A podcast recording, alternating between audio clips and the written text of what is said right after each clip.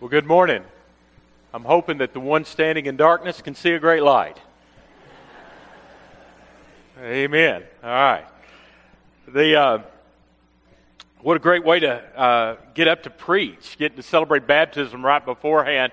Uh, it was good to see last week and this week, and we're going to enjoy that again uh, Lord willing, next week. Uh, maybe you're here today and you've wondered why we baptize and what it means to be baptized. I would invite you next Sunday morning to come to Discover Porter.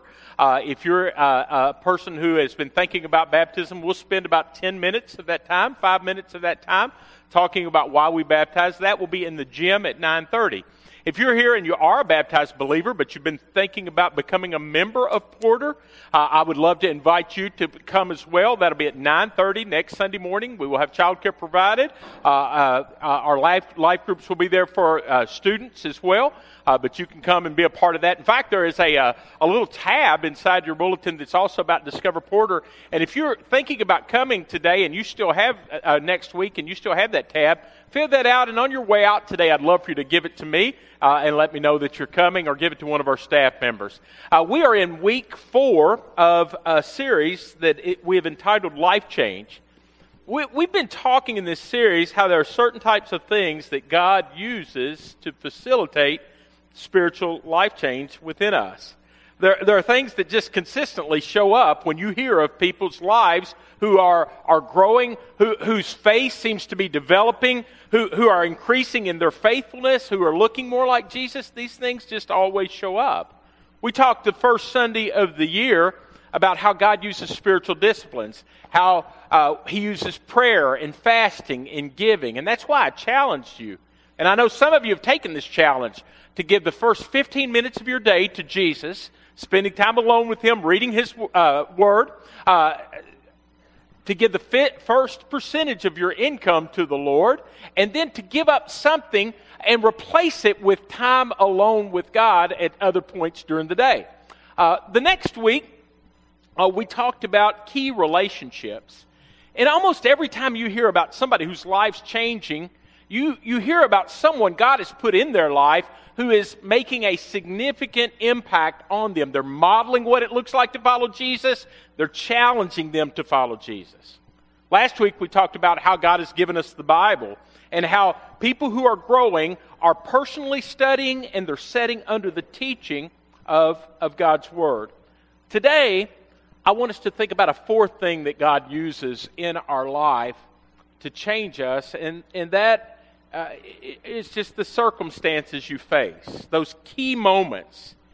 Now, there is an undeniable relationship between life change and a change in your circumstances, especially an unexpected change. Uh, it, it's undeniable that, that certain moments have this huge impact on our life, and, and some are kind of universal. Graduation, that's a big moment in a person's life. We, we have this feeling of pride and accomplishment, but then all of a sudden, the drive to succeed starts to move in and to be the best that we can be. Uh, a job change is often a chance to start over and to develop new habits. When we get married, that's one of those key moments where, where God gives us the gift of our partner, and, and that person helps to make us a better person through our marriage. A, a baby's born. That'll change you. There's no telling how many people home, uh, uh, how many people go to their home with this, this bundle of joy and poo, and all of a sudden their life is just flipped upside down, and, and, and, and it's just, oh my goodness, they, they've grown up all overnight. They become less, less selfish. They, they start going back to church because they realize they need help. These are great moments in our life that God uses to change us. But I want you to understand pivotal moments are not always positive. In fact, I would dare say that most of the moments that change us to be like Jesus are moments that we would never voluntarily sign up for. They're, they're, they're, they're difficult moments. Uh, most life altering events are, are, hard an accident, a relocation, a, a breakup, a bad doctor's report, a loved one dies. If you listen to people's testimony, you'll hear things like, I was just kind of cruising along on my own. I thought I had everything down pat, but then I lost my job and bam. Or, I didn't know where to turn. Everybody I loved had left me, and I started attending church. Or, I went through this divorce, and a friend told me about God. Or I was laying flat on my back, and the only place I knew where to look was to, to look up. God has used these things over and over, and it's not an accidental relationship. God has leveraged the effect of circumstances on our lives since He created humanity. It, you see, we were predestined to look like Jesus, and God uses every event to transform us. Every one He uses to build us and to develop us. If you have your Bibles today, we're going to look at John chapter 11. John chapter 11 is where we find the story of Lazarus being raised from the dead. It's the only gospel that records this story here in John chapter 11. Uh, and, and I know you probably know it. And I simply ask you to do this slow your mind down. Because you know this story, you know how it ends. I've already given away the punchline slow your slow your mind down and and experience it as it unfolds. And and the thing I don't want you to miss is is the relationships between this hard event and spiritual development. And, the good news is you almost can't miss it. Uh, Jesus and John made sure of that uh, as it was given to us. But John chapter 11, verse verse 1. Now, a man was sick. His name was Lazarus. He was from the town of Bethany, which was the village of Mary and her sister Martha. Okay, so we, we, we, we learn this story is, is about three friends of Jesus. They were, these were three folks who had supported his ministry. Verse 2 tells us Martha was the, or excuse me, Mary was the one who anointed Jesus' uh, uh, body with fragrant oil. She wiped his feet with her hair. It was her brother Lazarus who was sick. Verse 3. So the sisters said, Hey, we need to let Jesus know what's going on. So they sent a messenger to Jesus with this message Lord, the one you love is sick. Now, at this point in Jesus' ministry, he's two to three days away by foot. And so they send him this message, and they knew that Jesus would know who they were talking about simply by the description. And they probably thought Jesus has healed lots of people. Many of them he didn't know. Some have, he had never met. Of course, when Lazarus gets sick, of course Jesus will come. So they call for him. Verse 4. When Jesus hears of the sickness, he says, This sickness will not end in death but, but it is for the glory of God, so that the Son of God may be glorified through it. Jesus tells us this, this illness, this experience, is going to be for God's glory. And we need to pause there for a moment and recognize that statement is universal. Illness and sickness can be and is often used for God's glory. We don't think about it when we're sick. I don't like it when I'm sick. I like the kind of glory God gets from me scoring the touchdown,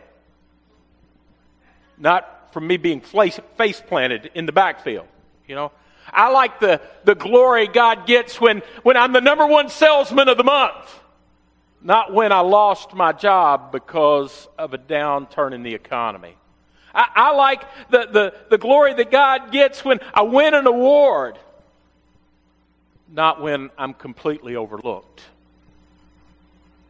You know, God does get glory through those things, and when a person honors God in the midst of winning the trophy. Praise the Lord that they do that, but you need to understand that there is a more normal and honestly a more effective way of using your life to give Him glory, and that's when you go through hardships.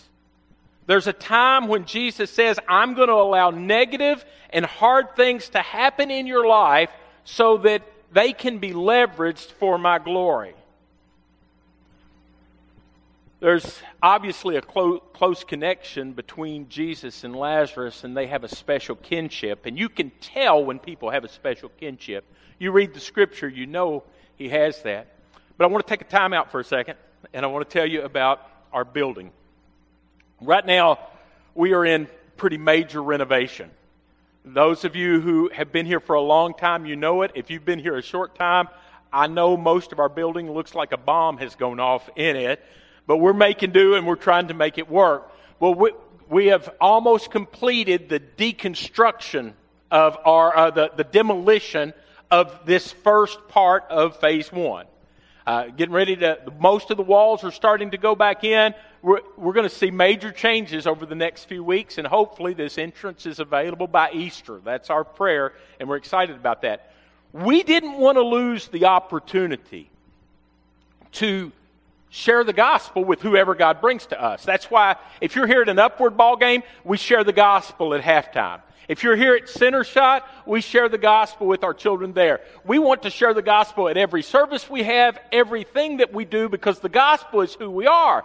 But we were thinking, God is bringing all of these construction workers and architects and laborers here to us. What can we do to share the gospel with them?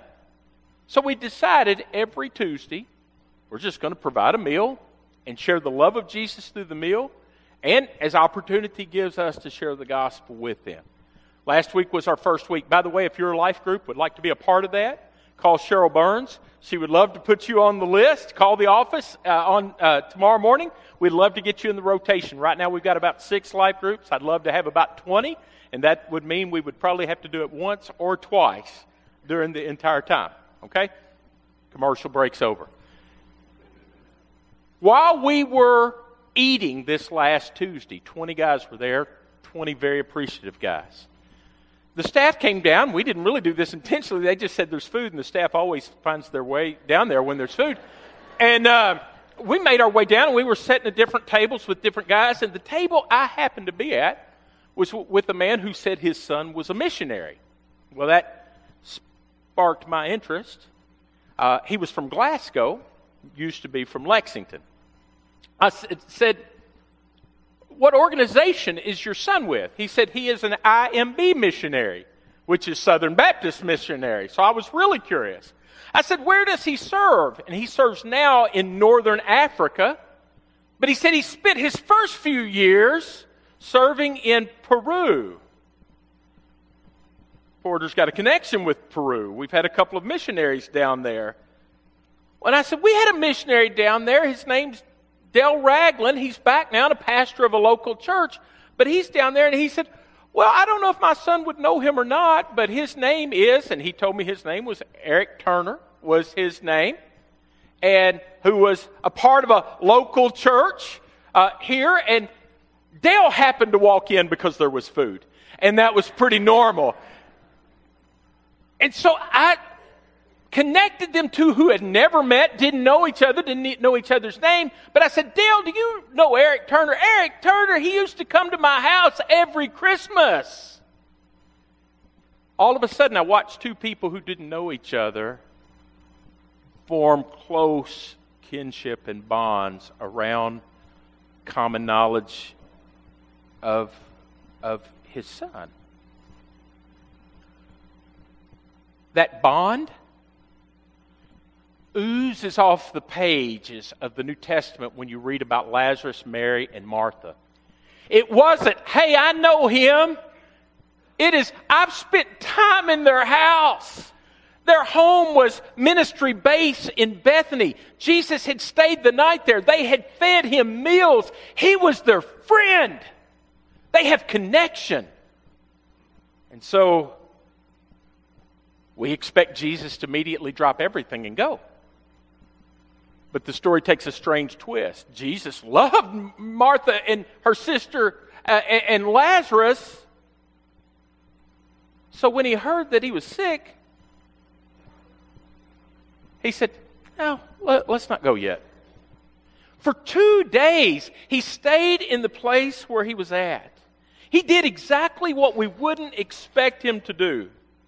You know, this is one of the reasons I believe that the Gospels are actually historical documents You know, because there's, there's things about Jesus in the New Testament that if we were trying to create, you know, Captain America or a superhero that was fictitious, we would never say these things about Jesus. Jesus would have immediately found his way to Bethany. He would have alleviated their pain and he would have moved on. But the gospel writers don't give us this glossy picture. There's, they, they, they say, here's what happened, and there's no way you would include this, uh, this, this segment in this story because for two days, Jesus did Nothing.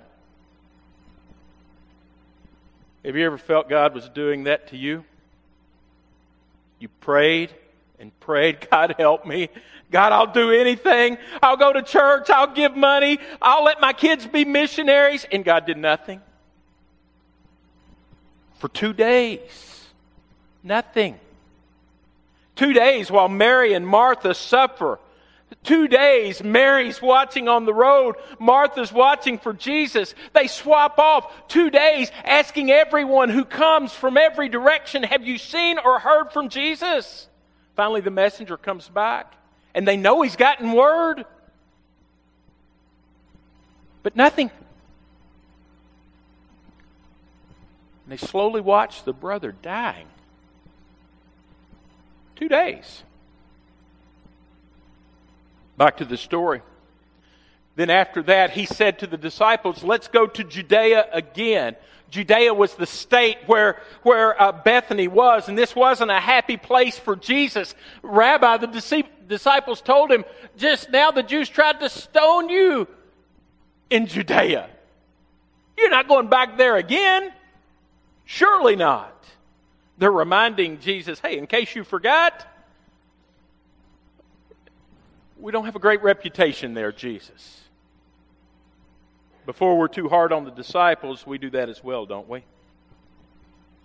Jesus lets a hardship come your way, and you think, Jesus, don't you know how poor I am? Or Jesus lets a difficulty come your way, and, and you might say something like, Jesus, you know I don't like this hardship, or you know that I almost had a nervous breakdown the last time this happened. Again, historically, the disciples could have edited these stories and made themselves look strong, but instead they look like cowards. Who does that? But they're normal people.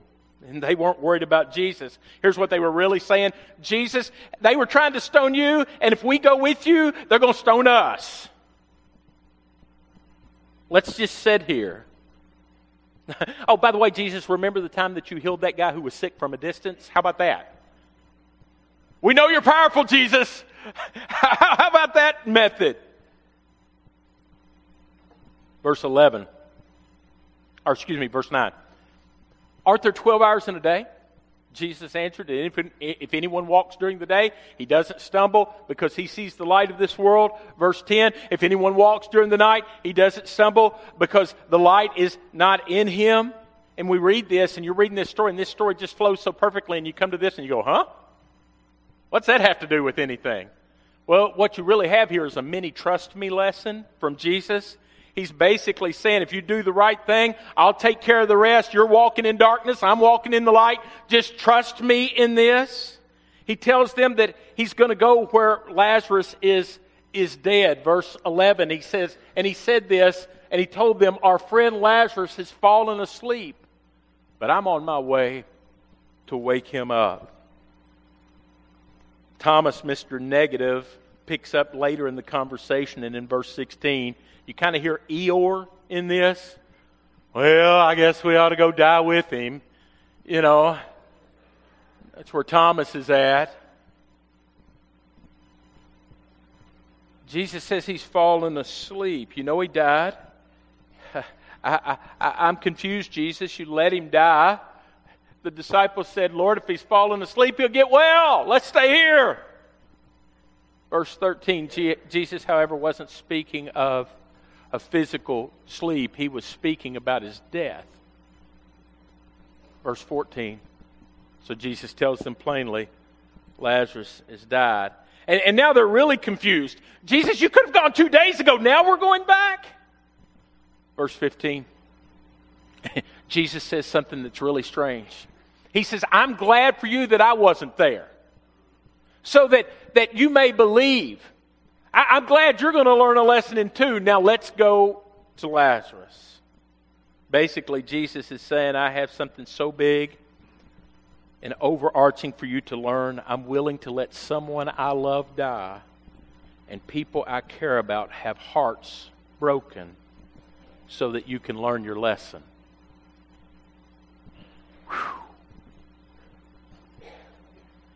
Uh, that so that in your Bible, if you see that in the New Testament, it's what we call a hina clause. A hina clause in Greek basically says, uh, "What everything you've read, it happened for this reason." And he says, I, "I've let him die so that you may believe." I'm glad we weren't there, and you want to know why? Because you need to learn to trust me. And this may seem extreme, but in God's eyes, faith is more important than healing. Life change is more important than life that is comfortable. And they arrive, and Lazarus' sister meets them on the road, and she says, Lord, if you'd been here sooner, we wouldn't be facing this. Most of us have said something like that throughout our life. Jesus, this is your fault. I've seen you heal strangers, people who were not even in your presence. You, Jesus, you, you healed the undeserving Roman centurion servant, but you wouldn't come heal your friend. If you would have been here, he wouldn't have had to die. We wouldn't have had to watch him die. We wouldn't have had to listen to people ask questions about where's your Jesus friend now. Jesus responds, and I can only imagine what he was thinking. You're right. God will give me what I ask. You're right, I could have healed him, but I'm doing something bigger. I'm doing something so big that 2,000 years later, they're going to still be talking about what I'm doing here through your brother's life. Verse 22 Yet even now, Martha says, I know that whatever you ask from God, God will, will give you. I mean, listen to this. As angry as Martha probably was, or at least as confused as she probably was, she she said, Jesus, I trust you. And I can almost hear Jesus saying, Well, that's why I called you. Because I knew you believed. I knew you trusted me. I knew you had faith. Verse 23. He says, Your brother will rise again. And Martha basically says, Well, I, I know Jesus. I mean, here, here's what I hear going on. I know that he'll rise again in the resurrection at the last day. Jesus, I know we're at a funeral, and that's what you're supposed to say at a funeral. I get that that will happen, Jesus. That's a pat answer. You know, don't worry, you'll see him again someday. And we will all see each other one day. It is a blessed uh, promise. We will have a big party, and it's not that I, I, I, I, don't even think it's that Martha didn't believe that. It just wasn't much help right in the moment. I believe Jesus is more than just a good teacher. Some people believe he's only a good teacher, but I believe he's much more than that. And if you're here today and you want to know what I believe about Jesus, I believe he's God over life and death and over this entire universe because he, he speaks in in the next word and says, I am the resurrection and the life. He who believes in me, if he dies, yet shall he live. Very next verse, he says, And everyone who lives and believes in me will never die. By the way, how can that be both? We're physical and spiritual beings. Our body will die, and I believe it will be raised from the dead. But praise the Lord, every person who has trusted Jesus Christ as their Savior, their soul, and their spirit, that which is, is captured by God at the moment of salvation, eternal life has been invested into those things, and to be absent from this body is to be present with the Lord. And you never ever have to face death in this life. Both of those things are true. Our body will die, it will raise, our spirit will live forever. Praise the Lord. But I love what Jesus says I am the resurrection and the life. You catch that? I, I, I, I am. He, he's claiming divinity. I have the power to pull this off. And he says, anyone who believes in. Interesting word there. Uh, it's a combination of words. There's really no Greek word for trust. That's, trust in the English language is so normal. We think there would obviously be something that is parallel, but there's really not a clear cut parallel. There's just belief and, and, and, and, and, and, faith, but he combines this word with belief and he, he says to believe in me, to, to not just believe about me, which captures our understanding of trust. He says, Anyone who puts their trust in me will live. Do you trust me? I believe this story teaches us that God will go to great lengths to get you to trust Him. And I'll be honest, you may say that makes you uncomfortable, and I'm going to be honest and say, Me too. I would rather get the trust me in the easy path than the trust me in the hard path, but I want you to understand God's only concerned about the trust me part of it. The path is the accident, the trust me is the destination.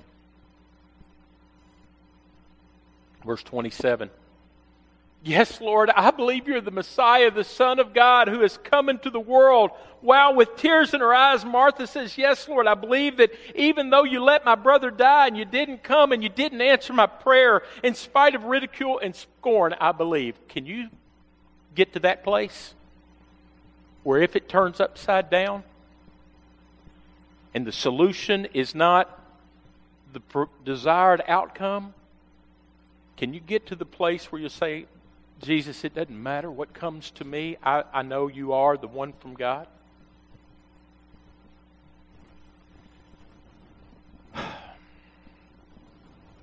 He asks to be taken to the grave, verse 35, and he goes there and he weeps. Verse 36. And the Jews who are standing around say he really loved him. You know, Jesus takes time to feel what Mary and Martha are feeling. Sometimes it, it's enough when you're going through hardship to know that there are people who know how you feel. Jesus took that time, and I believe it was for Mary and Martha, but then I love verse 37. Jesus says, or but excuse me, some of them said to, to could, the, the Jews were kind of goading him a little bit here. Couldn't he have opened the blind man's eyes? Couldn't he who opened the blind man's eyes also kept this man from dying? You're talking about insensitive lowlifes. I mean, I don't know any better way to say that, but here Mary and Martha are weeping, and, and they just got to get their jab in at Jesus if they can. and then it's on, right? Jesus says, angry in himself again, he comes to the tomb, which was a cave, and there was a stone lying against it. And Jesus said, Remove the stone. He had been buried for four days. They said, Jesus, are you sure? He's probably already stinking by now. If you have your the King James version, my favorite verse in like the King James Bible, it says he stinketh, right? you know, he did. Or he could have. And Jesus says, roll away the stone. Verse, uh, continuing on verse 41. So they removed the stone. Jesus raised his eyes and said, Father, I thank you that you have heard me, that you heard me. He, he says, I know you always hear me, but I'm praying this so that the people around me know that you always hear me. And I'm praying this why? There's that of clause again. So they may believe. What's the point of this story? Showing you that he has power over death? Absolutely. But the outcome is so that you would believe. Verse 43. And after he said this, he shouted with a loud voice, Lazarus, come out. And Lazarus got up. And if there were ever any doubts that Jesus was who he said he was, they're gone because the Bible says many of the Jews came to Mary and saw what he did. Many of the Jews who had came to Mary saw what he did. And there's the outcome again. They believed. That's the purpose of this story so that we would believe that the one who would rise from the dead himself has the power to handle our death, our hardships, So let me give you some biblical lessons. I'm going to give them to you re- relatively quickly, so if you're a note taker, be ready. Number one God has knowledge of every situation you encounter. If you feel like you're going through something and, and you feel like God's not paying attention, I want you to know He knows what you're going through. He, he, he, he knows where you are. He knows how you feel. He, he's aware of how you don't like to feel. He knows. Number two, in God's economy, tragedy and hard moments are legitimate tools to change your life. Uh, not because God is mean I'll be honest, I think hardship is always on us. God would rather bring change through the calm, but sometimes it takes the storm to get our attention. He would rather teach us to love, build character, grow our integrity, help us to trust Him through smooth sailing, but let's be honest, in times of peace and prosperity and health, it doesn't create a sense of need in us. I check out on God sometimes when everything's going my way. So for God to teach me that you've got to trust me at all times, God says, all right.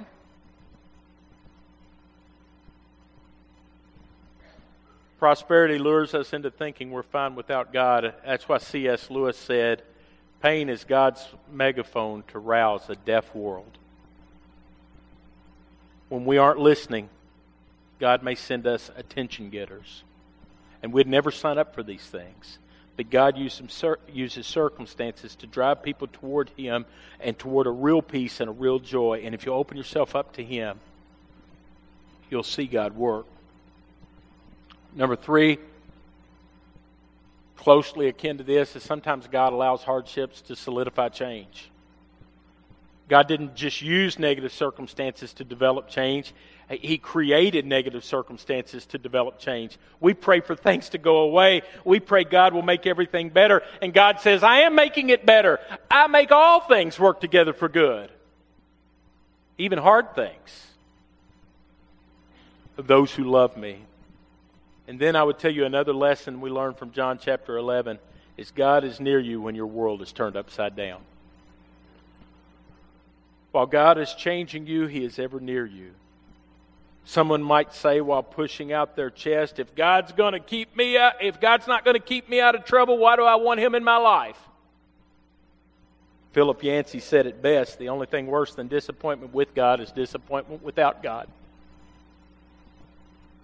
God knows the best thing in our life, and he knows it's when we get to the place where we trust him. So we learn from this passage that God uses the events of our lives to get us to trust him. One thing we need to clarify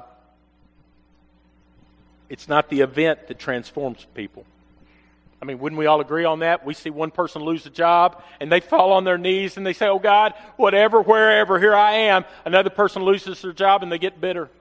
One person faces death and it causes them to, to cling to God and love those who are left. The other person gets bitter and pulls away from everyone.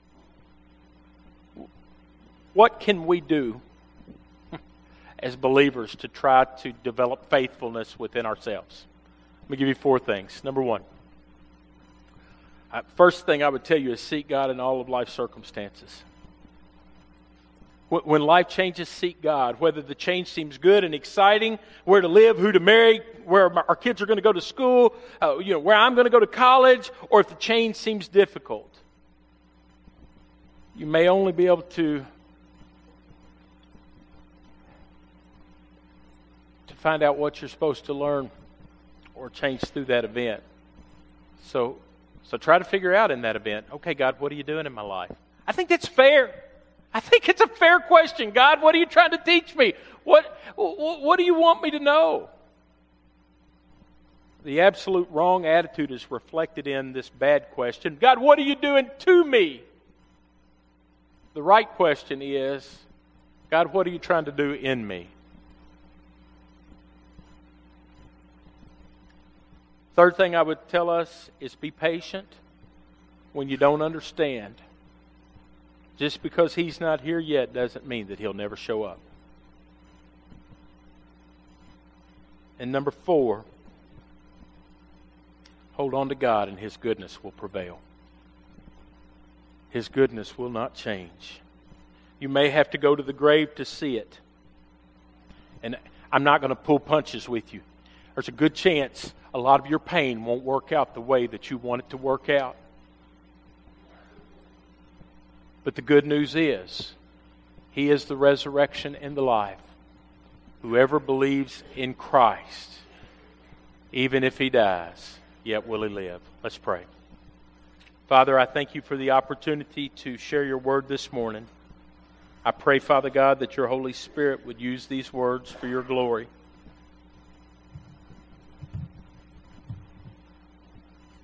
God, I ask, Lord, that your word would be powerful in someone's life today. And they would move from trusting in themselves to trusting in you. You hold the keys to death and everlasting life. Lord, may we trust you. In Jesus' name, amen.